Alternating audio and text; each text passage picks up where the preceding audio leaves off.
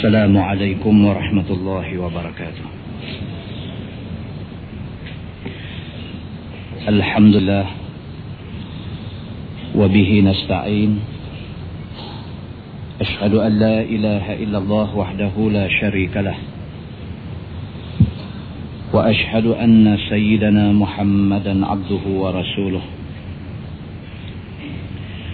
ونصلي ونسلم على هذا النبي الكريم. سيدنا وحبيبنا ومولانا محمدا الأمين وعلى آله وصحبه أجمعين. أما بعد.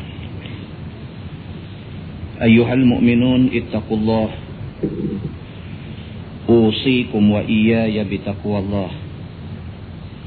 فقد فاز المتقون. Muslimin dan muslimat mudah-mudahan dirahmati Allah Subhanahu wa taala.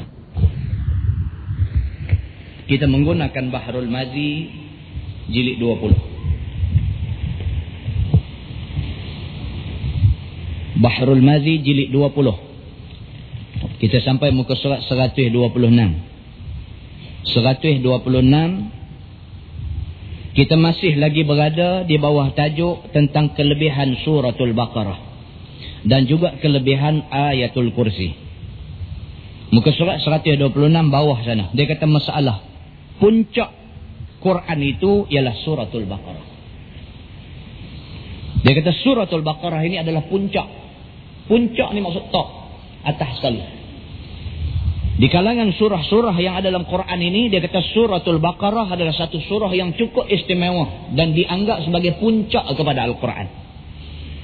Wahai saudaraku, puncak itu maknanya yang atas sekali. Hati nak terang yang tu dulu. Puncak itu ialah yang atas sekali. Maka tiap-tiap sesuatu itu ada puncaknya. Seperti gunung, maka puncaknya ialah kemuncak dan pucuknya ataupun tempat yang tinggi sekali di atas belakangnya. Semua benda dia ada puncak, dia kata.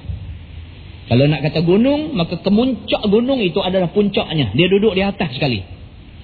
Dan seperti binatang unta misalnya. Maka puncaknya ialah gombol di atas belakangnya. Kalau unta, puncak unta tu. Saya selalu sebut dengan nama cekeduk. Ingat? Cekeduk tu. Atas belakang unta tu dia ada bonggue. Bonggue tu dia panggil cekeduk. Cekeduk tu adalah puncak kepada unta.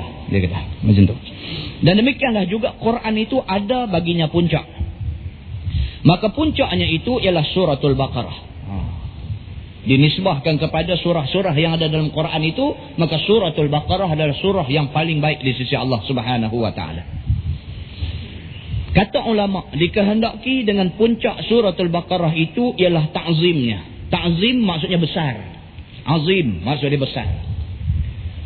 Yang dimaksudkan dengan suratul baqarah itu puncak Quran ialah suratul baqarah itu adalah surah yang paling besar fadilatnya di sisi Allah. Itu maksudnya Bermula dalil atas surah Al-Baqarah itu puncak Quran ialah hadis yang dikeluarkan oleh Imam At-Tirmizi. Katanya an Abi Hurairah radhiyallahu anhu qala qala Rasulullah sallallahu alaihi wasallam likulli shay'in sanamun wa inna sanamal Qur'ani suratul Baqarah.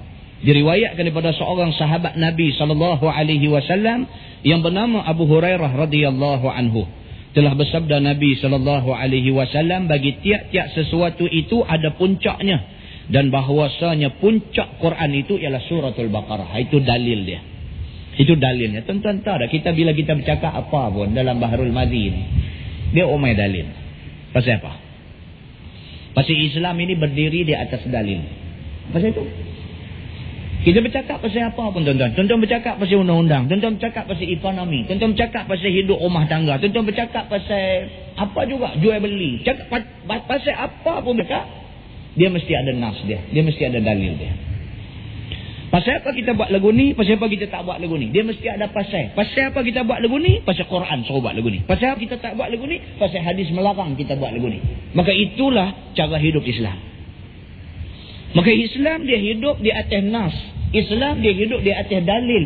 Dalil yang kata'i. Dalil yang putus. Kata'i makna dia putus. Ataupun dalam bahasa Melayu dia kata mu'tamad.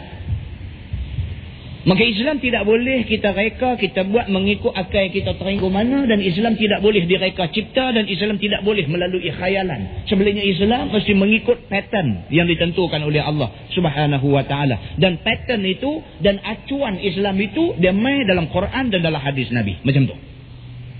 Benda ni nak kena clear. Pasal bagi kita duk tengok ada jadi serabut dalam masyarakat lah ni punca tak clear yang ni. Punca dia tak clear yang ni. Masyarakat kalau dia clear yang ni, dia tak jadi celaru.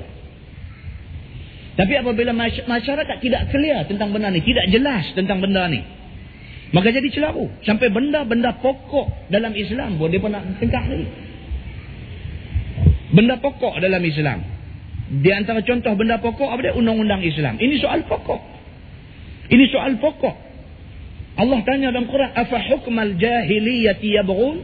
Allah kata adakah kamu nak cari undang-undang jahiliyah untuk jadikan undang-undang dalam hidup kamu? Allah tanya kita.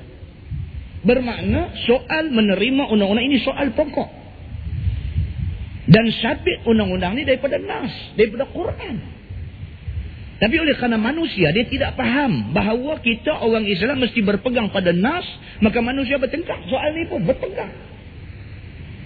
Dalam keadaan dia mengaku dia Islam. Dalam keadaan dia marah kalau orang menafikan keislamannya. Dalam keadaan itu, dia menentang Quran. Dari benda ni kita nak perjelaskan kepada masyarakat. Masyarakat mesti jelas. Bila kita menerima bahawa Islam itu agama kita, maka kita kena terima keputusan Quran dan hadis Nabi itu sebagai keputusan kita. Habis. Kalau manusia boleh terima benda ni, selesai semua masalah. Kerana manusia tidak faham inilah maka jadi apa yang duk jadi hari ini. Maka dengan kerana itulah kita duk baca pada malam ni dia bagi tahu dekat kita bahawa Quran ini adalah satu himpunan kalam Allah yang tidak boleh siapa pun mengengkarinya dan mengengkari Quran bukan satu surah, bukan satu juzuk, bukan satu ayat, bahkan satu huruf pun kita engkar. Sedangkan kita beriktikad bahawa huruf yang kita engkar ini huruf Quran, maka jadi kafir kita. Ada cerita dulu tu. Ini soal hukum. Ini soal hukum. Makna dia apa? Makna dia bila kata Quran, sami'na wa ata'na. Itu yang Allah suruh. Clear, cukup clear ni. Jangan nak buat kelabu. Pasal kita kelabu menyebabkan akhirat esok kita berjerubuk. Jangan begitu aja. Kita nak buat kelabu atas dunia ni akhirat esok kita lagi teruk. Kita jelas di atas dunia ni akhirat esok insya-Allah Allah bagi dekat kita cahaya kebenaran yang kita ikut di atas dunia ni menerangi kita di dalam kegelapan mahsyar esok ni insya-Allah. Begitu. Baik masalah. Ayat kursi adalah semulia-mulia ayat dalam Quran. Sesungguhnya ayat kursi itu terbilang ia semulia-mulia ayat dalam Quran. Yang ada ia di dalam suratul Baqarah. Dan ialah ayat yang ke 225. Dia kata. Iaitu Allah berfirman. A'udzubillahi minasyaitanirrajim. Allahu la ilaha illa huwal hayyul qayyum. La ta'khuzuhu sinatun wala naum. له ما في السماوات وما في الأرض. من ذا الذي يشفع عنده إلا بإذنه. يعلم ما بين أيديهم وما خلفهم ولا يحيطون بشيء من علمه إلا بما شاء. وسع كرسيه السماوات والأرض ولا يؤوده حفظهما وهو العلي العظيم. Sadaqallahul Azim. Itu ayat kursi. Dia kata, maka inilah ayat yang semulia-mulia ayat dalam Quran. Dia kata. Pasal apa suratul Baqarah itu mulia? Di antara sebabnya kerana di dalam suratul Baqarah itu ada ayat kursi. Itu sebab dia. Bermula dalil yang menunjukkan atasnya semulia-mulia ayat daripada segala ayat dalam Quran itu ialah hadis yang dikeluarkan oleh Imam At-Tirmizi. Sabda Nabi sallallahu alaihi wasallam, "Wa fiha ayatun hiya sayyidah ayil kurs ayil Qur'ani hiya ayatul kursi. Dan di dalam suratul Baqarah itu ada satu ayat. Ialah semulia-mulia ayat. Semulia-mulia ayat Quran. Iaitulah ayatul kursi namanya. Itu dia. Itu nas yang menunjukkan bahawa ayat kursi itu adalah ayat yang paling mulia dalam Quran. Begitu. Kata At-Tirmizi ini hadis gharib. Tiada kami ketahui akan dia melainkan daripada hadis Hakim bin Jubair. Dan sesungguhnya telah bercakap syu'bah pada Hakim bin Jubair itu dan mendaif ia akan dia. Baik, masalah. Ayatul kursi itu mengapa terbilang ia semelia-melia ayat Quran? Pasal apa dia ni special sangat ayat kursi ini? Sesungguhnya telah berkata At-Tirmizi adalah Sufyan bin Uyainah telah mentafsirkan hadis seorang sahabat Nabi sallallahu alaihi wasallam yang bernama Abdullah bin Mas'ud radhiyallahu anhu. Qala ma khuliqa Allah min sama'in wala ard a'zamu min ayatil kursi.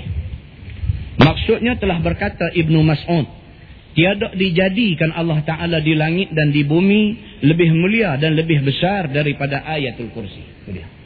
Eh, Ibnu Mas'ud kata tidak adalah satu ayat yang lebih hebat daripada ayatul kursi dalam dunia ini. Kata Sufyan kerana ayatul kursi itu kalam Allah. Dan kalam Allah itu lebih mulia dan lebih besar daripada makhluk Allah. Itu dia. Nampak tuan Kita ulang sekali lagi baca. Dia kata kerana kalam Allah itu lebih mulia dan lebih besar daripada makhluk Allah. Faham tak? Quran ini dia jauh lebih mulia daripada manusia. Makna dia kalau Quran kata macam tu, manusia kata macam ni. Kenapa pakai hak Quran kata? Manusia kata tolak pi tepi bang. Pasal apa? Pasal hak Quran kata itu jauh lebih besar daripada hak manusia kata. Tu maksud dia. Itu maksud dia. Quran ini Allah Subhanahu wa taala turunkan kepada kita dan dia merupakan kalam Allah yang cukup hebat mukjizat dia. Maka Quran yang diturunkan oleh Allah Subhanahu wa taala disebut dengan nama kalamullah. Kalamullah maksudnya cakap-cakap Allah. Maknanya kalamullah ataupun cakap-cakap Allah ini sudah barang pasti jauh lebih besar daripada cakap manusia. Ai mana boleh kita banding kita dengan Allah? Tak boleh banding. Tak boleh banding manusia dengan Allah. Tak boleh banding. Kalau banding pun salah bandingan itu. Kerana Allah subhanahu wa ta'ala Tuhan. Kerana kita hamba. Macam mana kita nak banding hamba dengan Tuhan? Tak boleh. Kita nak banding hamba dengan raja pun kita rasa tak boleh. Dan bagaimana kita nak banding hamba dengan raja kepada segala raja? Iaitu Allah subhanahu wa ta'ala. Tak boleh. Maka apabila mai di dekat kita, bila mai di depan kita kalam Allah dengan kalam manusia, wajib kita pakai kalam Allah dan wajib kita membuang kalam manusia. Itu cerita dia. Maka dia tulis di sini, dia kata dan kalam Allah itu lebih mulia dan lebih besar daripada makhluk Allah. Bahkan kalam Allah itu lebih besar daripada langit dan bumi ini. Itu dia. Langit dengan bumi ini tak ada harga. Kalam Allah itu jauh lebih berharga. Maka itu sebab kita tengok dalam hadis Nabi SAW pernah cerita tentang manusia yang diazab Allah dalam neraka.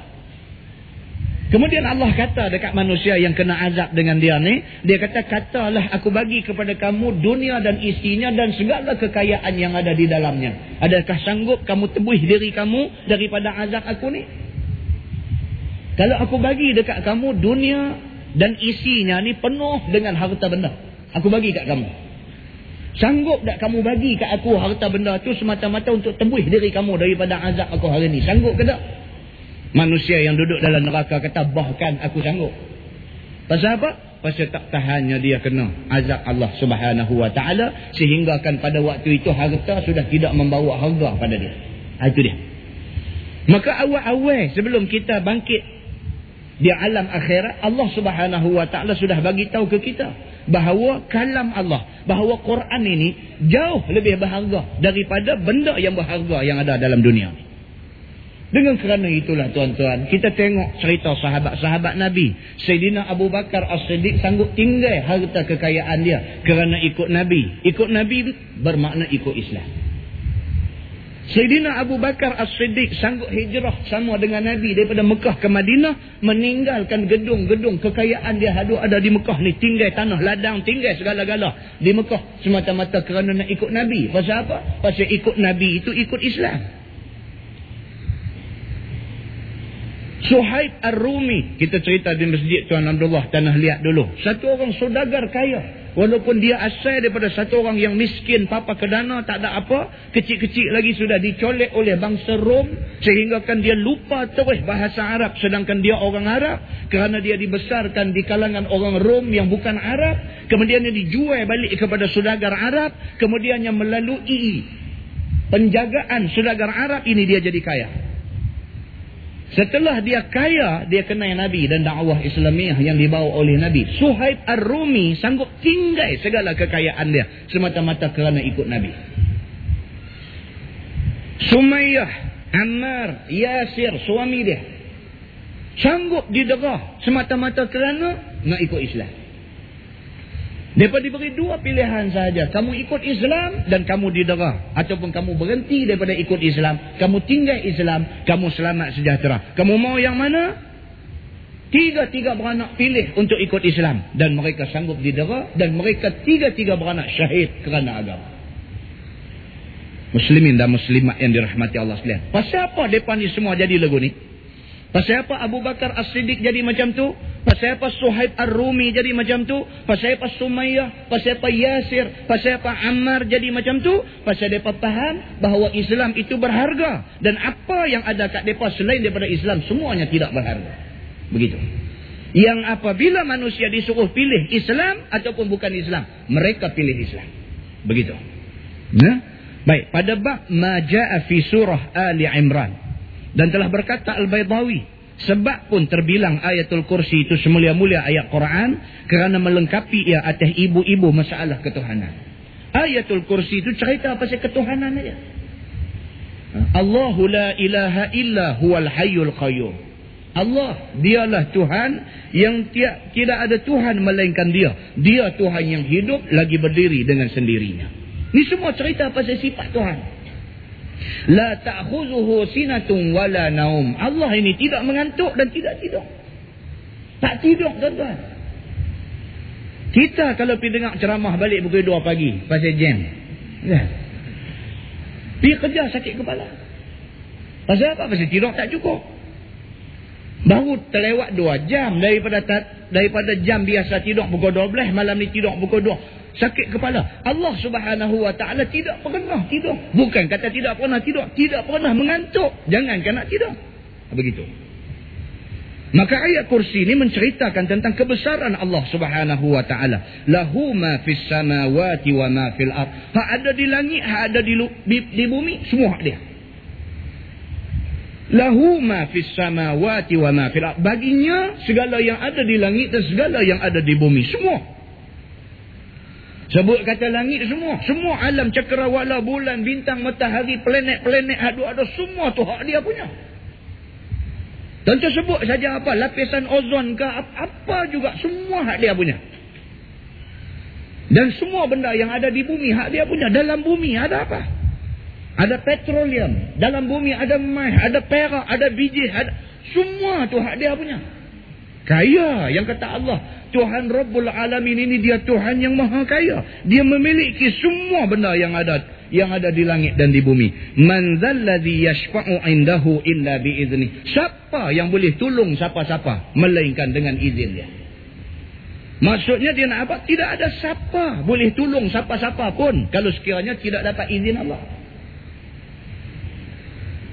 Manusia nak tolong manusia mesti dapat izin Allah. Allah tak izin tak boleh tolong. Tuan-tuan pergi carilah doktor pakar dunia mana pun. Mai berubat adik-beradik yang kena kanser. Tak akan baik orang yang kena kanser tu. Melainkan mendapat izin Allah. Tu Allah beritahu dah.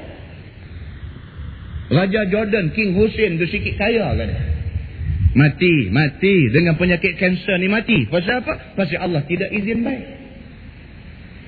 Ada orang yang doktor sahkan dah kata kena kanser, tak tahu baik. Tak pi pun sampai Singapura, tak pi pun sampai US, tak pi mana pun. Hospital seberang jaya aja. Alhamdulillah, baik. Pasal apa? Allah nak dia baik. Inilah hakikat yang Allah subhanahu wa ta'ala nak bagi manusia faham. Baik, sehat, demam, semua ni, semua ni berlaku dengan izin Allah subhanahu wa ta'ala. Kalau Allah nak benda tu jadi, Allah nak menang, menang. Allah nak kalah, kalah. Allah punya kerja. Muslimin dan muslimat yang dirahmati Allah sekalian. Maka Allah kata, Ya'lamu ma baina aidihim wa ma khalfahum wa la yuhituna bi syai'in min ilmih illa bima syah. Dia kata Allah tahu semua yang ada di depan kamu, semua yang ada di belakang kamu. Tidak ada satu benda pun yang tersembunyi melainkan diketahui oleh Allah Subhanahu wa taala. Muslimin dan muslimat yang dirahmati Allah sekalian. Maka semua benda yang ada dalam ayatul kursi itu, dia kata adalah menceritakan tentang sifat ketuhanan Allah subhanahu wa ta'ala. Kerana menunjukkan dia atas Allah ta'ala itu asa pada ketuhanannya. Allah ni dia tak mau kongsi. Dengan siapa pun dia tak mau kongsi. Pasal apa? Pasal Allah dengan sifat istirna' dia. Dengan sifat kaya yang ada pada dia. Dia tak memerlukan bantuan siapa-siapa. Allah tak perlu bantuan kita. Allah nak buat apa pun dia tak perlu bantuan kita. Cuma dia mau kita taat pada dia. Yang tu aja. Wa ma khalaqtul jinna wal ins illa liya'budun. Dan aku tak buat jin dengan manusia ni dia kata. Melainkan aku buat suruh mereka abdi diri pada aku. Allah kata aku tak buat jin maknanya aku tak perlu buat jin manusia ni kalau tak ada aku tak jadi apa hai kat aku eh. Wa ma khalaqtul jinna wal ins dan tidaklah aku buat tidaklah aku jadikan jin dan manusia ni illa liya'budun melainkan aku nak satu aja nak depa ni jadi hamba aku. Hamba dalam maksud kata Tuhan kata apa buat. Tapi kalau macam ni punya hamba doa ada, aku buat hamba, aku bagi jadi hamba, aku bagi rezeki dekat hamba, aku limpahkan kesenangan dan kekayaan pada hamba, tiba-tiba tiap-tiap hari hamba cercah agama aku. Dan hamba merendah-rendahkan kuasa aku. Tak ada guna aku buat hamba ni. Itu maksud dia. Allah subhanahu wa ta'ala buat manusia, buat jin, buat apa makhluk ni, suruh semua benda ni abdi diri kepada dia. Dia kata lagi bersifat dengan hidup, berdiri dengan sendiri, mendirikan bagi yang lainnya. Maha suci ia daripada mengambil lapang dan tempat. Tidak berubah-ubah dan tidak lemah. Dan tidak mendatang akan dia oleh barang yang datang padanya oleh nyawa. Ni Tuhan ni, semua ni sifat Tuhan. Kalau kita ni nak hidup berhajat kepada nyawa. Tidak ada nyawa mati kita. Allah hidup dia tidak perlu nyawa. Dia hidup daripada dulu-dulu sampai bila-bila. Itu Allah subhanahu wa ta'ala. Dan seterusnya tu dia cerita pasal itu. Sifat ketuhanan Allah. Dan di bawah tu dia cerita tentang khilaf ulama' tentang Quran. Kita tengok muka surat 129. Muka surat 129, masalah 155. Suratul Baqarah dan kelebihannya. Ha, tengok yang tu belah. Yang tu tadi semua dia ulang aja. Kalau baca dia, dia ulang yang tu. Suratul Baqarah dan kelebihannya. Wahai saudaraku, adalah kehasilan yang telah dapat kita daripada masalah dalam bab ini dan lainnya bahawasanya suratul Baqarah itu ada beberapa kelebihan. Itu dia. Dia nak buat kesimpulan tentang kelebihan suratul Baqarah. Yang pertama, dia kata siapa hafaz suratul Baqarah, maka ialah kepala orang-orang yang hafaz Quran. Lihat kenyataannya dalam masalah 144. Itu dia. Itu kelebihan yang pertama. Siapa hafaz suratul Baqarah, dia layak jadi kepala di kalangan orang-orang yang banyak menghafaz Quran. Ada orang dia hafaz Quran, tapi dia hafaz juzuk amma saja. Hafaz juga, tapi dia hafaz satu juzuk, juzuk amma saja. Kalau nak dibandingkan orang yang hafaz juzuk amma dengan orang yang hafaz suratul Baqarah. Orang yang hafaz suratul Baqarah layak jadi ketua kepada orang yang hafaz juzuk amma. Begitu. Maknanya bagang siapa yang menghafaz suratul Baqarah, maka dia layak jadi ketua di kalangan orang yang banyak hafaz Quran. Begitu. Yang kedua, rumah yang dibaca padanya tidak masuk oleh syaitan. Ini semua dia simpulkan daripada hadis-hadis Nabi sallallahu alaihi wasallam. Eh, rumah yang dibacakan padanya tidak masuk syaitan. Rumah ni kalau baca suratul Baqarah, syaitan tak masuk. Dia kata. Begitu. Lihat kenyataan ini dalam masalah 150. Ha, ini dia suruh kita refer balik. Suruh kita undang balik. Suruh kita cek balik perbahasan tentang benda-benda ni. Yang ketiga, suratul Baqarah itu zikir yang afdal dalam rumah. Dan berfaedah bagi isi rumah. Di kalangan banyak-banyak zikir, suratul Baqarah siapa baca, dianggap orang yang melakukan zikir yang terbaik. Yang ketiga. Yang keempat, suratul Baqarah itu ialah puncak kepada Quran sebagaimana keterangan dalam masalah tadi. Dan yang kelimanya suratul Baqarah itu ada dua ayat yang akhir baginya. Siapa baca akan dia pada malam hari. Memadailah akan dia bagi qiyamul lail. Ataupun siapa yang membaca akan dia bagi menolakkan apa-apa bencana dan mudarat. Dan segala merbahaya. Nescaya memadai juga baginya. Itu dia. Dua ayat yang akhir di hujung suratul Baqarah itu. Dia kata siapa baca dia menyelamatkan orang itu daripada kemungkinan berlaku bahaya sama ada kebahaya bahaya masuk pencuri ataupun bahaya kebakaran dan sebagainya dan juga barang siapa yang membaca memadai baginya pasal pahala baca itu menyamai pahala orang yang bangkit buat qiyamul lail di tengah malam semua kesimpulan ini diambil daripada hadis-hadis Nabi sallallahu alaihi wasallam tuan-tuan tu saya duk pening kepala satu ayat Balik mau baca. Yang tu aja. Ya. Balik dia mau baca. Yang tu cukup cantik. Maknanya kita main malam ni kita dapat hasil betul. Tapi kalau setakat nak hafal lima benda ni, esok pergi nak sembang dengan orang, sedangkan kita pun tak baca, ini kau. Yang ni kau. Cerita dia kita tahu, kita balik buat. Lebih baiklah kita yang tahu tak banyak mana, tapi kita buat apa yang kita tahu, daripada kita tahu banyak, satu pun kita tak buat. Itu cerita dia. Nah? So kita lah ni mau apa? Mau orientasi, orientasi beramal. Kita punya orientation lah ni mau beramal. Buat, tahu buat. Setakat mana yang boleh kita cuba buat. Alhamdulillah Allah subhanahu wa ta'ala akan bagi dekat kita kesan kebaikan itu. Kita masing-masing pakai rasa. Begitu. Masalah. Dia kata ayatul kursi dan kelebihannya. Sedaraku adalah kehasilan yang dapat daripada hadis-hadis yang telah lalu itu bahawasanya ayatul kursi itu ada mempunyai beberapa kelebihan. Yang tadi kelebihan suratul baqarah. Yang ni dia spesifik kelebihan ayat kursi. Yang pertama, ayat kursi ialah satu ayat yang semulia-mulia ayat dalam Quran. Dan ialah pengulu kepada segala ayat Quran. Sebagai keterangan di dalam masalah tadi. Pengulu ni tak overshock dengar. Saya suka ubah lah ni. Dia ni presiden kepada ayat-ayat. Kan? Lah ni bila dengar pengulu duk berasa macam tak apa nak cukup kemas.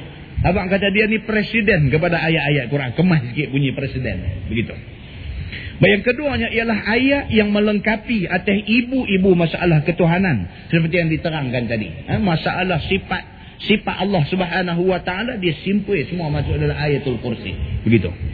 Yang ketiganya siapa baca ayatul kursi seperti yang tersebut dalam masalah itu dipelihara Allah daripada segala bahaya dan bencana. Yang ni yang kita nak. Barang siapa yang membaca ayatul kursi Allah selamatkan dia daripada kemungkinan berlaku bahaya ataupun apa-apa bencana. Tuan-tuan, Allah boleh buat mai bencana dekat kita bila-bila masa. Bila-bila masa. Allah boleh buat mai dekat kita bencana bila-bila masa. Ada satu kawan jumpa itu ni accident. Kita duduk tengok dia sebelum ni semat segak bukan main. Jumpa-jumpa dia baru ni hidung teronyeh. Hidung ni teronyeh. Eh kata kena apa ni? Dia kata accident. Bawa Honda Honda Accord 2 liter ni. Di Kuala Lumpur. Berlanggang dengan lori dia kata. Tak sedap langsung dia kata. Tak sedap langsung. Tak tahu bila yang lori ni mai pun tak tahu. Berceremoh depan-depan dia kata. Kereta ni dia kata dia terperonyok lagu kita peronyok atas lah. Tuan-tuan boleh bayang. Kereta terperonyok lagu peronyok atas. Dia tu jadi ke mana. Habis struktur muka ni. Hidung-hidung ni semua tulang remuk habis. Kena buat lain. Hidung-hidung ni semua kena buat lain. Pecah hidung-hidung ni semua kena buat struktur baru balut dengan tulang ambil isi daripada tempat lain tempek. Eh kesian ke dah. Tak sangka. Tak sangka. Kita kata kata kok mengantuk kok maksud tak mengantuk dia kata. Saya sedap memang tak mengantuk. Dia kata tak tahu macam mana nak jadi dia kata. Eh saya ni dia kata ustaz bukan jenis awak kereta bekas. Saya cermat dia kata tapi nak jadi. Ha, ini tuan-tuan. Ini yang dikatakan bencana. Bila dia nak jadi siapa pun tak boleh kata apa. Kalau dia nak jadi, siapa boleh kata apa? Allah sahaja yang boleh menegah benda tu daripada jadi. Tengah duduk tidur malam, pukul tiga, tahu rumah terbakar. Cakuk ambil sebelah tu duduk sangka anak, lari turun, turun, turun, turun, duduk, duduk, duduk, duduk gendong anak, ingat anak, tengok-tengok bantai golek. Anak duduk hangus. Tuan-tuan, jadi dah tuan-tuan hari tu ni. Jadi dah, di parik buntak tahun bila dulu ni. Jadi dah. Hangus, terkejut, jaga-jaga, tenggelam puncat. Terus tak perempuan ni capai sebelah duduk sangka anak dah. Dukung. Kau lari turun. Keluar ni duk enjuk anak dalam dalam dalam dukungan ni duk tengok rumah duk terbakar duk ketah buk buk buk dalam perut. Dia bertanya anak yang mana? Dia tunjuk tunjuk tunjuk bantai golek. Nak kata apa tuan-tuan?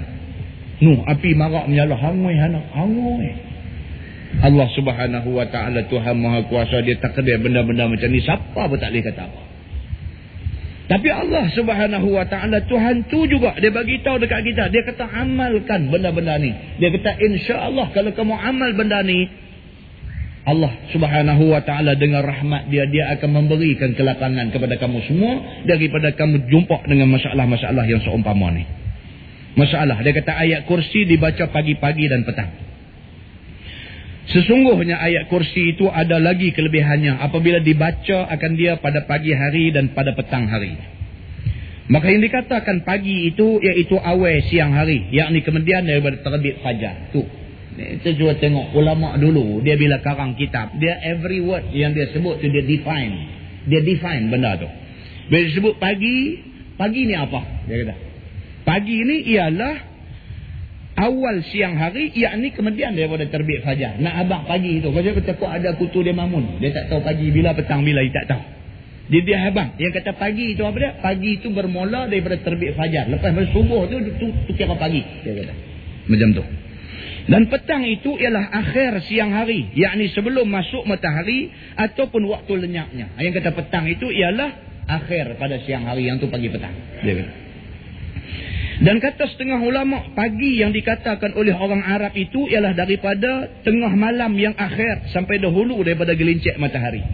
Ha, ada juga di kalangan masyarakat Arab bila sebut sabah. Sabah pagi. Pagi ni orang Arab dia faham kata akhir malam. Pukul 4, pukul 5 tu. Ha, masa tu baru dia panggil pagi. Masa tu dia dah panggil pagi dah. Pukul 4, pukul 5. Masa tu dia kata dah panggil pagi. Dan dahulu daripada gelincir matahari sebelum masuk lohong. Yang tu dia panggil pagi.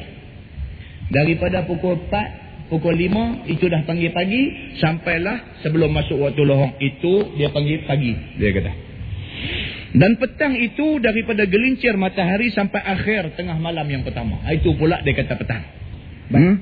maka bagang siapa membaca ayat kursi pagi-pagi dan petang beserta dengan tiga ayat surah Al-Mu'min iaitu mulanya daripada Hamim sampai Ilaihil Masir Demikian ini bacaannya. Ini surah Al-Mu'min ayat 1 sampai 3. Allah berfirman, A'udzubillahi minasyaitanirrajim. Bismillahirrahmanirrahim. Hamim. Tanzilul kitabi minallahil azizil alim. Ghafiriz zanbi. Wa qabilit tawbi.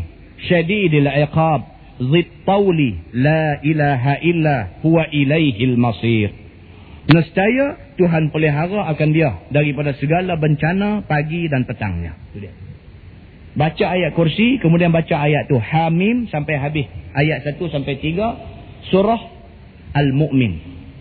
Dia kata siapa yang baca yang ni Allah Subhanahu wa taala janji Allah akan selamatkan dia pagi dan Allah akan selamatkan dia sebelah petang. Bermula dalil yang menunjukkan yang demikian ialah hadis yang dikeluarkan oleh Imam At-Tirmizi. An Abi Hurairah radhiyallahu anhu qala qala Rasulullah sallallahu alaihi wasallam man qara'a hamim al-mu'min ila ilaihi al-masir wa ayat al-kursi hina yusbihu hufiza bihima hatta yumsiya diriwayatkan daripada seorang sahabat Nabi sallallahu alaihi wasallam namanya Abu Hurairah radhiyallahu anhu katanya telah bersabda Nabi sallallahu alaihi wasallam Siapa yang membaca akan Hamim di dalam surah Al-Mu'min. Dan juga bernama surah Ghafir. Ha, surah Al-Mu'min ni juga disebut dengan nama surah Ghafir. Sampai kepada akhir ayat yang ketiga. Iaitu Ilaihil Masir. Dan juga membaca ayatul kursi. Yang ini dibaca ketika pagi. Nescaya pelihara akan dia oleh Allah dengan sebab keduanya itu daripada segala bencana dan mara bahaya sehingga sampai waktu petang ia ya. itu hadisnya begitu. Sambung dia dia kata wa man qara'ahuma hina yumsi hufiza bihima hatta yusbih. Dan barang siapa baca ia akan kedua-duanya yakni hamim sehingga ilaihil masir. Dan juga ayat kursi pada ketika berpetang ia nescaya Allah pelihara dia dengan sebab keduanya itu daripada sekalian bencana dan mara bahaya sehingga pagi ia. Semakna dia apa makna dia start pada esok buat amal. Itu betul aja. Start pada esok buat amal. Yang tu aja.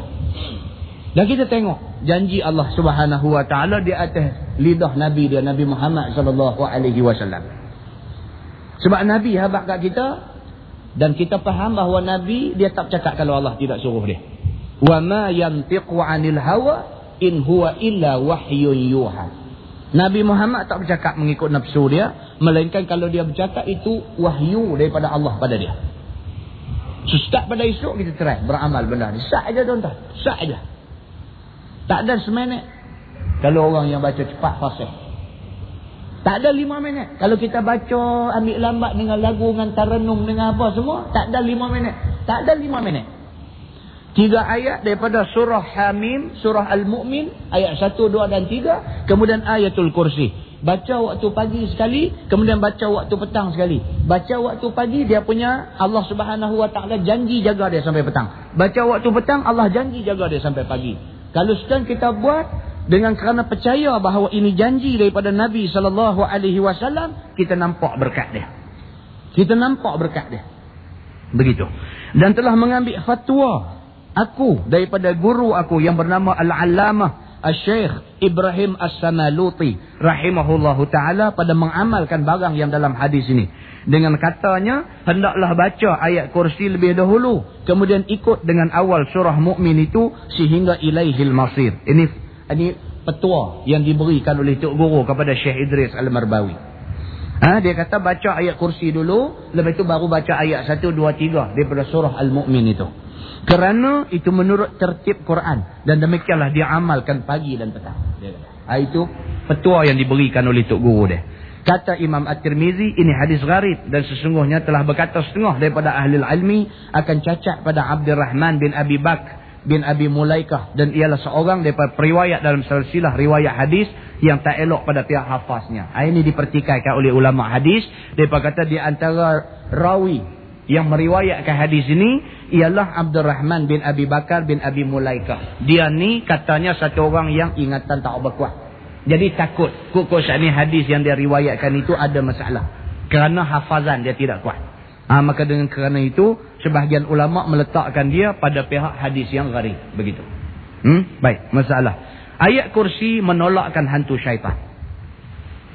Sesungguhnya ini satu kelebihan ayat kursi lagi. Iaitu apabila dibaca akan dia di rumahmu. Dengan sentiasanya.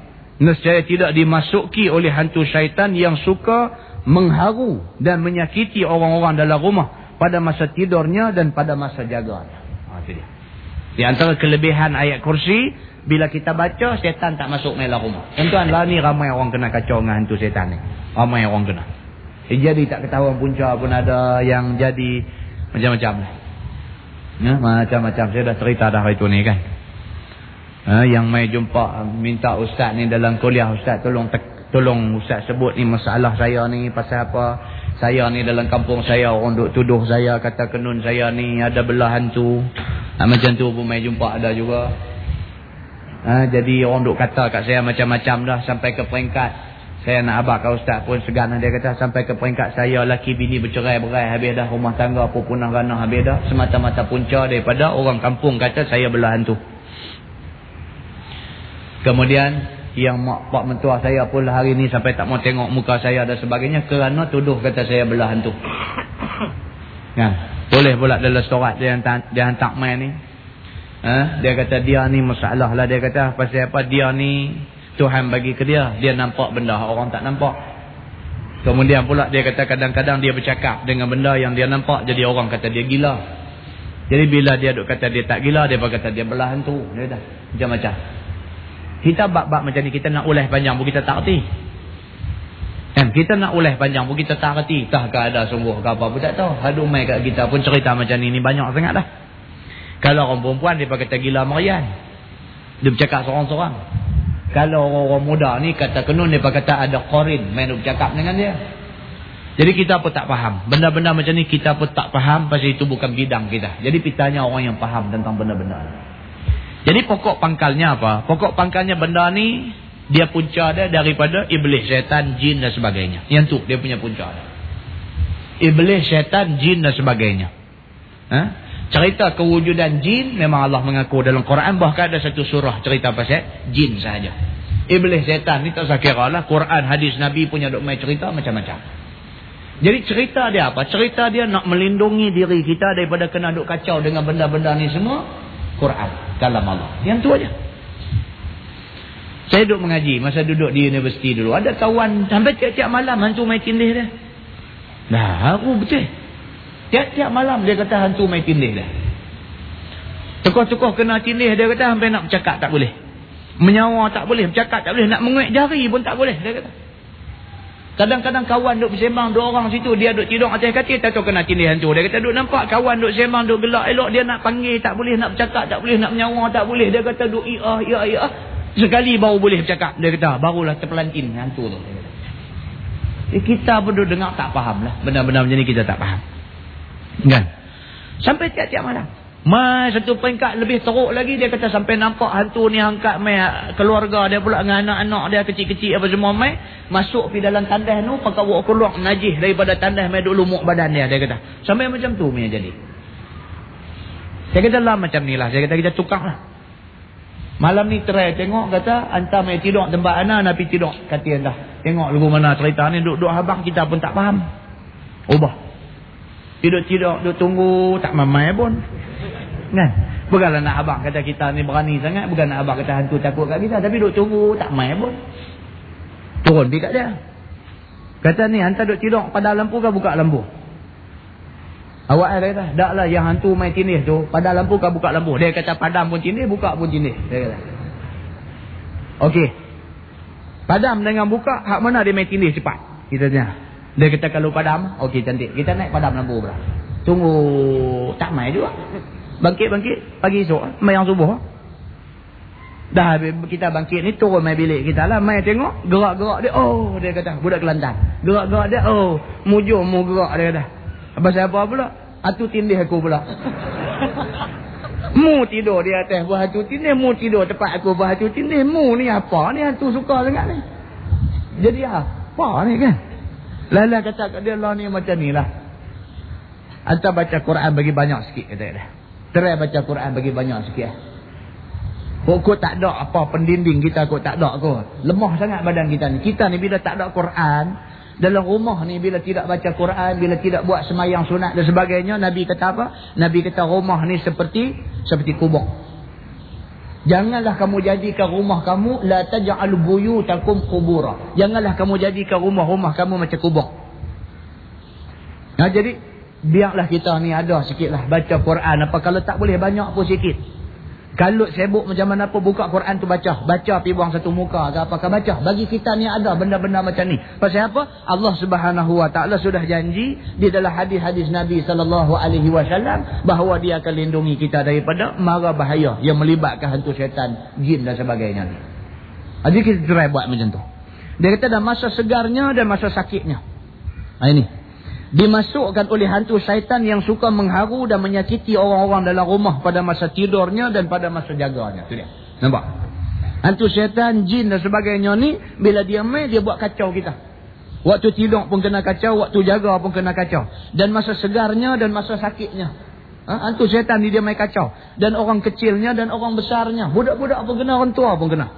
Saya cerita dulu. Kita pergi klinik dia. Pergi oh, Ustaz Samsuri, ya. Ni nak tanya Ustaz ni, saya masalah anak saya kecil lagi. Tak mengaji tadika pun tak mengaji lagi. Apa pun tak mengaji lagi Ustaz. Masalah betul lah ni. Mereka ni husband wife, dua-dua doktor. Husband wife, dua-dua doktor. Tapi anak umur baru lima tahun. Jenis tu, jadi macam kita cerita tadi. Tengah duduk makan nasi Ustaz. Dia kata tengah duduk makan nasi dengan kita ni. Tata dia berhenti, dia pergi basuh tangan, dia pergi duduk dekat ruang tamu, dia duduk bersembang. Ustaz, dia kata, saya bagi tahu kau Ustaz, saya doktor. Perempuan saya pun doktor. Kami tak percaya benar-benar kawat. Dia kata. Saya kata, saya pun tak apa percaya. Dia kata. Tapi saya mengaku kewujudan benda ni. Jin ni boleh, setan apa semua ni, saya mengaku mereka ni ada. Dan mereka tidak boleh bagi manfaat dan tidak boleh bagi mudarat melainkan dengan izin Allah. Yang tu kita kena percaya. Kata kata. Jadi saya tidak tahulah penyakit anak kamu ni adakah dia penyakit yang melibatkan jin iblis syaitan ke ataupun lagu mana saya tak tahu. Dia duduk cerita lagi. Dia kata dia pergi duduk di ruang tamu tu dia duduk bersembang. Dia duduk bersembang. Kita tengok dia kata ni nampak tu macam dia ada orang duduk lawan bercakap tapi siapa kita tak tahu. Kita ni ustaz dia kata macam saya ni laki-laki tak puas sikit mak dia ustaz. Bila tengok macam tu ayak mata, ayak mata. Kerja pun jadi haru-hara habis duk fikir pasal anak ni. Kadang-kadang dia serbu pergi peluk anak dia. Bila peluk anak ni marah mak. Dia kata apa mama kacau. Dia kata dia kata balik dah. Dia kata tok dah balik dah. Ha, you main lagu tu punya cerita. Kemudian pula dia kata ustaz. Dia kata duk bercakap ni pasal benda. Bercakap tentang benda-benda yang bukan peringkat umur dia bercakap. Dia baru lima tahun. Mai kat mak dia. Dia kata mama. Mama kena semayang subuh. Dia kata pasal apa kita esok di alam barzah esok susah. Umur lima tahun. Mai do advice mak dia suruh semayang subuh. Pasal apa? Esok dia alam barzah. Esok kita nanti susah. Mak dia susah hati. Saya katakan dekat bapak dia ni. Saya kata bagai juga. Dia peringat terus semayang subuh tu. Kata. Tidak lah ustaz. Bukan maksud lagu tu. Dia kata. Tapi itulah ni. Masalah dia bercakap alam barzah. Alam apa ni. Lima tahun. Dah kalau kata dah pi taski tapi mana ke kut-kut lah kata ustazah dia ustaz dia duk bagi tahu satu pasal juga tak pi mana ustaz duduk di rumah je. Jadi macam mana ni dia kata ni? Tuan-tuan, ah, inilah yang dia nak bagi tahu ni dia kata. Dan kadang-kadang dia kata jin iblis syaitan dan sebagainya ni dia mai dia buat kacau dia kata orang tua orang muda semua kena. Dia kata tetapi hendaklah jangan ada dalam rumah tu orang yang menanggung najis seperti orang yang dalam keadaan haid ataupun nifas ataupun ataupun junub dan sebagainya. Maka sekalian orang yang demikian itu amat suka hantu syaitan duduk dengan dia. Kerana kotornya dan jauhnya dia daripada zikir akan Tuhannya. Orang yang dalam keadaan tidak bersih ni. Iblis, syaitan, jin dan sebagainya suka tidur kacau dia lebih. Sebab tuan-tuan, orang perempuan bila dia main bulan dia, dia punya emosi dia kacau. Ha? Tak semua, tapi ada yang macam tu. Bila dia main bulan dia, dia punya emosi dia kacau sikit. Selalu tak marah-marah, hari tu nak marah-marah. Tu kena marah dengan dia. Bukan? Bukan pasal apa? Pasal ni. Dia kata, pasal mereka ini mudah didekati oleh jin, iblis, syaitan dan sebagainya. Soal saintifik itu soal lain. Ha? Dari segi sains, dia kata dia ni mungkin terganggu emosi dia. Pasal apa-apa dia bagi tahu lah apa pun. Itu pandangan daripada pihak orang-orang yang orang-orang yang percaya dengan kaedah saintifik. Mungkin betul. Tetapi dari sudut agama pula dia kata apa? Orang yang duduk dalam keadaan macam ini. Dalam keadaan dirinya tidak bersih. Maka mereka ini lebih lagi mudah diganggu dan dikacau oleh jin, iblis, syaitan dan sebagainya. Lebih mudah lagi diganggu. Maka dengan kerana itu Islam dia main ajaran dekat kita apa dia? Orang Islam dia kata orang perempuan apabila dia yakin kering cepat-cepat pergi mandi cepat-cepat semayang bah. Jangan dibiarkan diri dia lama dalam keadaan tidak bersih itu. Jangan biar macam tu diriwayatkan daripada seorang sahabat Nabi sallallahu alaihi wasallam yang bernama Abu Ayyub Al-Ansari radhiyallahu anhu. Abu Ayyub ni tuan tahu siapa? Abu Ayyub Al-Ansari, dia orang Ansar. Bila Nabi hijrah dari Mekah, Mekah naik ke Madinah, bila sampai sahabat-sahabat Ansar di Madinah ni berebut nak ajak Nabi tidur rumah depa. Nabi lepas unta putih dia. Nabi lepas suruh unta pilih rumah mana Nabi nak tidur. Unta tu jalan-jalan-jalan-jalan-jalan pi depan rumah Abu Ayyub ni. Unta tu duduk dalam tu. Nabi kata kalau begitu aku bermalam di rumah Abu Ayyub. Oh special tu. Makna kata Abu Ayyub ni mesti ada apa-apa special dekat dia sehingga Allah pilih dia untuk jadi tempat bermalam Nabi sallallahu alaihi wasallam. Begitu. Ha? Pun Nabi duduk sahaja sementara men, ha? Nabi arahkan supaya didirikan Masjid Nabawi itu. Siap saja Nabi pindah duduk di tepi Masjid Nabawi. Begitu. Baik. Jadi Abu Ayyub Al-Ansari meriwayatkan hadis ini. Katanya bahawasanya ada baginya gudang tempat simpan makanan daripada tamar dan lainnya. Abu Ayyub ni orang berada sikit. Dia ada gudang simpan buah-buah tamar, buah korma dalam gudang itu. Dan telah disimpan di tempat itu akan tamar-tamarnya itu. Maka jadi tempat simpanan itu berlaku kecurian. Iaitu datang momok masuk mencuri tamannya itu. Momok ni mak maksud dia macam kita kata apa lah ni. Jenis macam toyol lah kot. Ha, jenis macam toyol macam tu. Kan? Maka datang toyol masuk mencuri tamannya itu. Kita buat toyol terus senang. Kan? Apabila dilihat oleh Abu Ayyub Al-Ansari akan simpanannya itu hilang dengan tidak ada apa rosak ataupun pecah tempat simpanannya itu, maka heranlah ia. Oh. Tuyul ni masuk, pintu tak pecah apa, tingkat dinding tak lekang, tak ada apa, tiba-tiba barang hilang. Tuan-tuan, biasa dengar benda ni jadi? Eh banyak tuan-tuan, ilmu jenis macam ni banyak. Orang tua-tua dulu ada banyak. Cumanya orang lah tidak ambil, tidak ambil, tidak mewarisi ilmu macam ni. Eh tuan-tuan, zaman yang terdekat ni Seme'eh Kebau. Tentu pernah dengar cerita Seme'eh Kebau? Polis biasa gari dia, tujuh gari di tangan dia. Tujuh gari. Sekelip mata ya tuan-tuan. Dia londe habis semua gari, lungguk di depan polis. Itu hak ada depan mata lah. Ini yang dikatakan ilmu. Soal ilmu itu daripada jalan yang betul daripada jalan tak betul wallahu alam kita tak tahu kita pun tak mau komen. Tapi pokok pangkalnya itu salah satu daripada ilmu yang ada di dalam masyarakat manusia. Yang kata pandai besi ni bukan pandai besi ni kerja buat parang, buat tombak, buat lemih tu pun pandai besi juga. Tapi dia pandai duk buat benda-benda besi tu aja. Yang ni pandai buka benda besi. Dia tepuk ya, pum, terbuka habis. Padlock kan, selak pintu ke apa, semua terbuka habis. Dia masuk dengan aman damai, tak ada apa-apa. Maka benda ni pernah dialami oleh seorang sahabat Nabi yang bernama Abu Ayyub Al-Ansari. Dia ada satu gudang, dia kunci semua elok-elok. Tiba-tiba esok masuk tengok barang luar. Sedangkan gudang tak ada cacat, tak ada cedera, tak ada pecah tentang mana. Ini yang berlaku kepada Abu Ayyub Al-Ansari ini. Maka sambung hadis tu dia kata qala fashaka zalika ila nabi sallallahu alaihi wasallam. Maka mengadu ia yang demikian itu kepada Nabi sallallahu alaihi wasallam. Katanya ya Rasulullah, ada bagi hamba gudang tempat simpan makanan bagi isi rumah hamba. Maka setengah daripada simpanan hamba itu tamar. Tiba-tiba hamba pergi lihat simpanan hamba itu. Maka sudahlah tamar itu luak. Yakni korang daripada simpanannya. Maka hamba lihat kalau-kalau ada pencuri masuk mencuri. Tidak ada apa yang pecah. Tidak ada tidak ada apa yang pecah. Dan dinding tempat simpan hamba itu kukuh. Dan apabila didengar oleh Nabi SAW akan aduan yang demikian. Maka ia pun berkhabarkan pasti ada pencuri ini. Ha, bila dia pergi habak ke Nabi, dia kata saya heran. Bila saya pergi, saya buka gudang saya, buka kunci semua, cek semua okey. Dinding tak ada pecah, kunci pun duk selak, semua elok. Dia kata, tapi barang hilang. Dia kata lagu tu. Nabi SAW kata kat dia, ni mesti ada tuyul. Nabi kata. Mesti ada pencuri yang masuk hidup curi. Mana boleh hilang sendiri? Benda ni mesti ada benda. Saya duduk di kolej Islam dulu tuan-tuan. Kolej Islam. Kolej Islam Kelang tu. Nah. Kami biasa mengalami suasana yang macam ni. Saya tak pernah tengok dengan mata. Tapi Benda ni berlaku lah.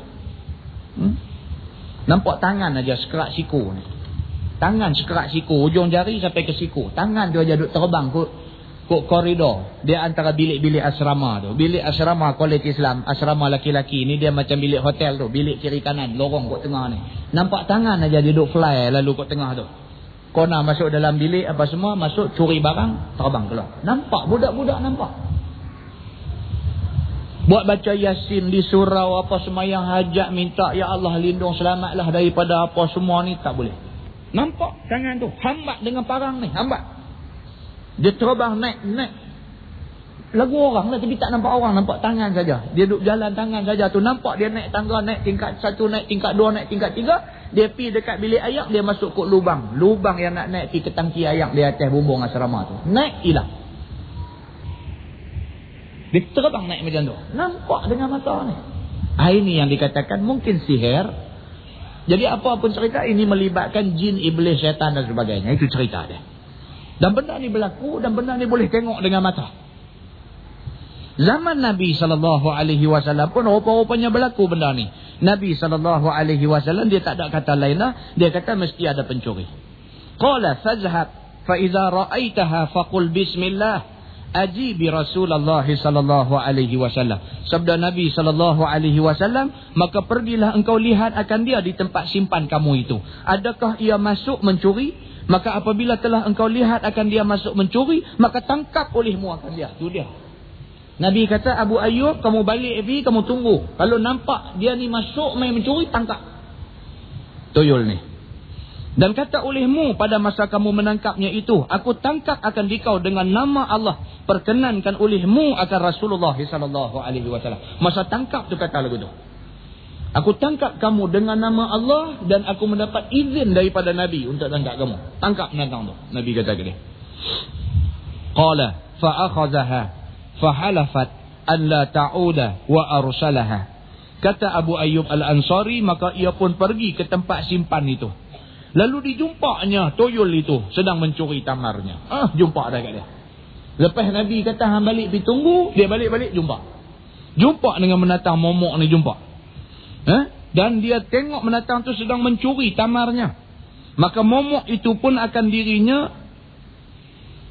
Dan momok itu pun akan dirinya akan dibawa oleh Abu Ayyub kepada Nabi sallallahu alaihi wasallam sudahlah takut dia. Ha. Bila Abu Ayyub tangkap dia, Abu Ayyub kata aku nak bawa hang pergi kat Nabi. Toyol takut kat Nabi. Toyol ni dia takut dekat Nabi. Lalu terus bersumpah ia dengan nama Allah bahawa tidak kembali ia masuk mencuri apa simpanan Abu Ayyub itu. Oh dia kata jangan jangan awak pergi kat Nabi dia kata jangan jangan. Aku janji lepas ni aku tak curi dah. Toyol pun macam tu. Ha? yang kata toyol ni. Bila didengar oleh Abu Ayyub akan dia bersumpah minta lepas dan tidak datang lagi, maka percayalah ia akan dia. Lalu ia pun melepaskan. Abu Ayyub pun dah tengok dia ni buat muka welfare, abang tak mau masuk semua dah. Dia kata tak apalah, okey kali ni aku bagi cang, ambil balik. Lepas. Faja'a ila Rasulullah sallallahu alaihi wasallam faqala, "Ma fa'ala asiruk?" Qala halafat an la ta'uda.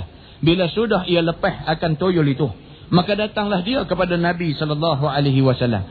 Apakala Rasulullah melihat akan dia datang, maka teruslah ditanya kepada Abu Ayyub itu, "Ya Abu Ayyub, apakah yang kamu buat kepada tawanan kamu itu? Tak kala sudah kamu tangkap akan dia?" Ah, Nabi tahu dah kata dia boleh tangkap. Nabi tanya, "Hang buat apa kat tuyul tu?" Hang luku kepala dia ke? Hang tumbuk mata dia pergi lebam sebelah ke? Hang buat apa kat dia? Dia kata, Maka jawab Abu Ayyub telah bersumpah ia di hadapan hamba dengan nama Allah bahawa tidak kembali mencuri ia akan simpanan hamba itu. Ha, dia kata bila aku tangkap dia, dia terus minta ampun, minta maaf, dia minta aku lepas dia dan dia janji dia tak mau curi dah. Bila hamba dengar akan dia bersumpah yang demikian, maka hamba pun melepaskan dia. Dan hamba pun datang mendapatkan tuan hamba ini. Ha, dia kata aku pun dah tengok dia lagu dia minta belah kesian, aku pun lepas dia lah. Ha, ini namanya cerita dekat dekat Nabi ni faqala kazabat wa hiya ma'awidatun lil kadzib maka didengar oleh Nabi sallallahu alaihi wasallam akan kata Abu Ayyub yang demikian itu maka bersabda ia bohong toyol itu pada katanya tidak ia kembali mencuri padahal ia membiasakan bohong itu jikalau bersumpah sebagaimana besar sumpahnya sekalipun kemudian pergi lagi Abu Ayyub ke tempat simpanannya itu maka sudahlah bertemu lagi dengan toyol itu sedang mencuri juga ha Nabi kata kat dia, Nabi kata hang terkenal dah. Nama kata toyol ni mana boleh cakap betul. Dia saja buat buat buat muka kesian depan hang suruh hang lepas dia. Lepas ni dia tentu main mencuri lagi. Nabi kata pasal apa? Pasal nama kata iblis setan, jin ni tak pernah cakap betul. Eh. Tak pernah cakap betul. Jangan percaya kepada depa ni. Tak percaya, hang balik pergi tengok. Dia main pula lepas ni. Abu Ayub balik tunggu-tunggu main pula syekh ni. Main pula lagi sekali. Ha? Qala Fa akhadha marratan ukhra. Allah halafat alla ta'uda fa arsalaha. Tu dia cerita yang tu juga ah dia cerita kata kali kedua pun bila Abu Ayyub tangkap dia dia pun janji macam tu juga. Janji kata tolong lepas dia lah jangan bawa dia pergi kat Nabi. Kali ni janji betulnya dia dah. Kali ni betulnya aku tak main dah lepas ni.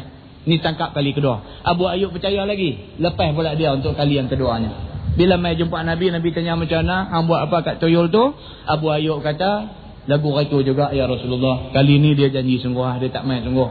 Abu Ayyub kata, Nabi Nabi kata kat dia kazabat. Nabi kata dia pemohon hang lagi sekali.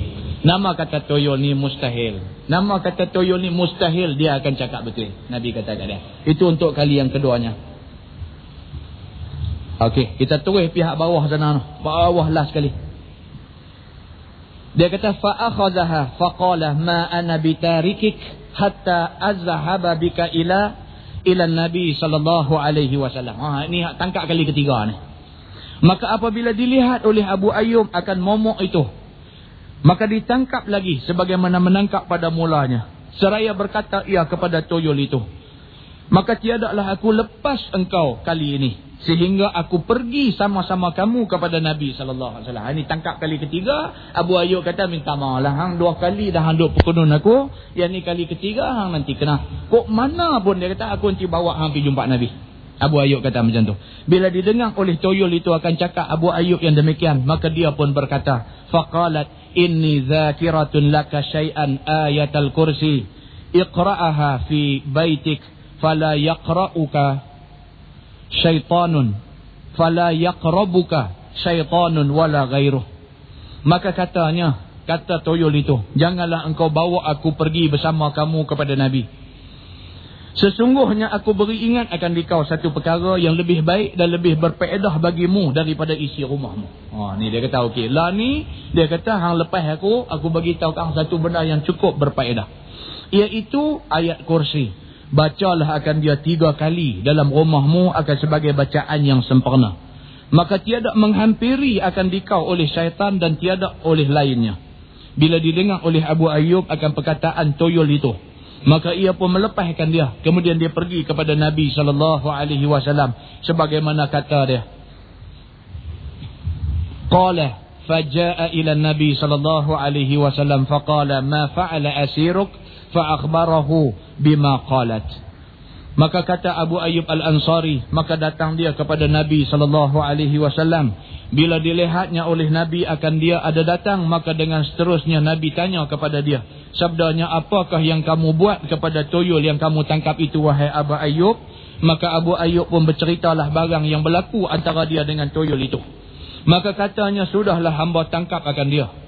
Dan hamba kata kepadanya, hamba tidak akan lepas dia sehingga hamba datang bersama-sama dia kepada Tuhan hamba. Maka ia pun kata kepada hamba, jangan bawa aku pergi kepada Nabi. Dan kata dia sesungguhnya dia memberi satu ingatan yang amat berfaedah. Iaitu bacalah olehmu akan ayat kursi tiga kali di rumahmu. Nescaya tidak hampir akan dikau oleh syaitan dan lainnya. Apabila didengar oleh Nabi SAW kata Abu Ayyub yang demikian. Maka Nabi pun bersabda. Qala sadaqat wahiyya kazub. Sabdanya. Telah benar akan tuyul itu pada khabarnya akan siapa yang membaca ayat kursi di rumahnya tidak hampir akan dia oleh syaitan dan lainnya. Ha tu dia. Bila dah kali ketiga ni Toyo tu kata kat dia kali ni kalau hang lepas aku bagi tahu kau satu petua, petua ni cukup berfaedah. Hang kalau selamat daripada gangguan iblis syaitan dan juga adik-beradik aku, dia kata hang mau baca ayat kursi ni tiga kali, baca elok-elok. Dia kata kami tidak boleh ganggu orang yang mengamalkan ayat kursi tiga kali satu hari dengan bacaan yang baik-baik ni. Kami tidak akan boleh ganggu. Abu Ayub pun lepas tuyul ni. Dia pergi jumpa Nabi, dia habak kat Nabi, aku lepas juga. Tapi aku lepas kali ni kerana dia bagi dekat aku satu petua. Nabi SAW pun dengar. Tuyul tu kata dekat Abu Ayub, mau baca ayat kursi tiga kali. Nabi SAW komen, dia kata sadaqat. Dia kata, kali ni lah baru tuyul ni cakap betul. Dia kata. Hak dua kali dah ni dia pemohong hang. Yang ni sadaqat. Betul apa yang dia cakap ni memang betul. Barang siapa yang membaca ayat kursi tiga kali dalam rumah dia, hantu syaitan, jin, iblis dan sebagainya tidak boleh mengganggu orang yang duduk dalam rumah tu yang membaca ayat itu. Padahal Nabi kata, ia sangat pembohong yakni sungguh pun benar pada khabarnya itu tetapi bohongnya itu tidak lepas daripadanya. Bahkan sentiasa juga ia berbuat bohong itu. Nabi kata hak ni aja satu dia cakap betul. Tapi nama kata jin iblis syaitan ni bila pun dia akan cakap bohong. Lepas ni pun kalau hang jumpa dia dia nanti bohong lagi. Nabi kata lagu tu. Maka hendaklah sekalian kamu ambil ingat jangan jatuh di dalam tipu daya sebab daripada bohongnya itu. Wallahu a'lam. Mudah-mudahan apa yang kita kongsi sama-sama malam ni ada kebaikannya di sisi Allah Subhanahu wa taala. Mana yang terkasar, mana yang tersilap dan sebagainya, saya mohon ampun daripada Allah Subhanahu wa taala. Saya minta maaf daripada tuan-tuan semua. Sesungguhnya yang baik itu daripada Allah, yang tidak baik itu daripada silap saya sendiri. Aku lu qauli hadza wa astaghfirullahal azim li wa lakum. Assalamualaikum warahmatullahi wabarakatuh.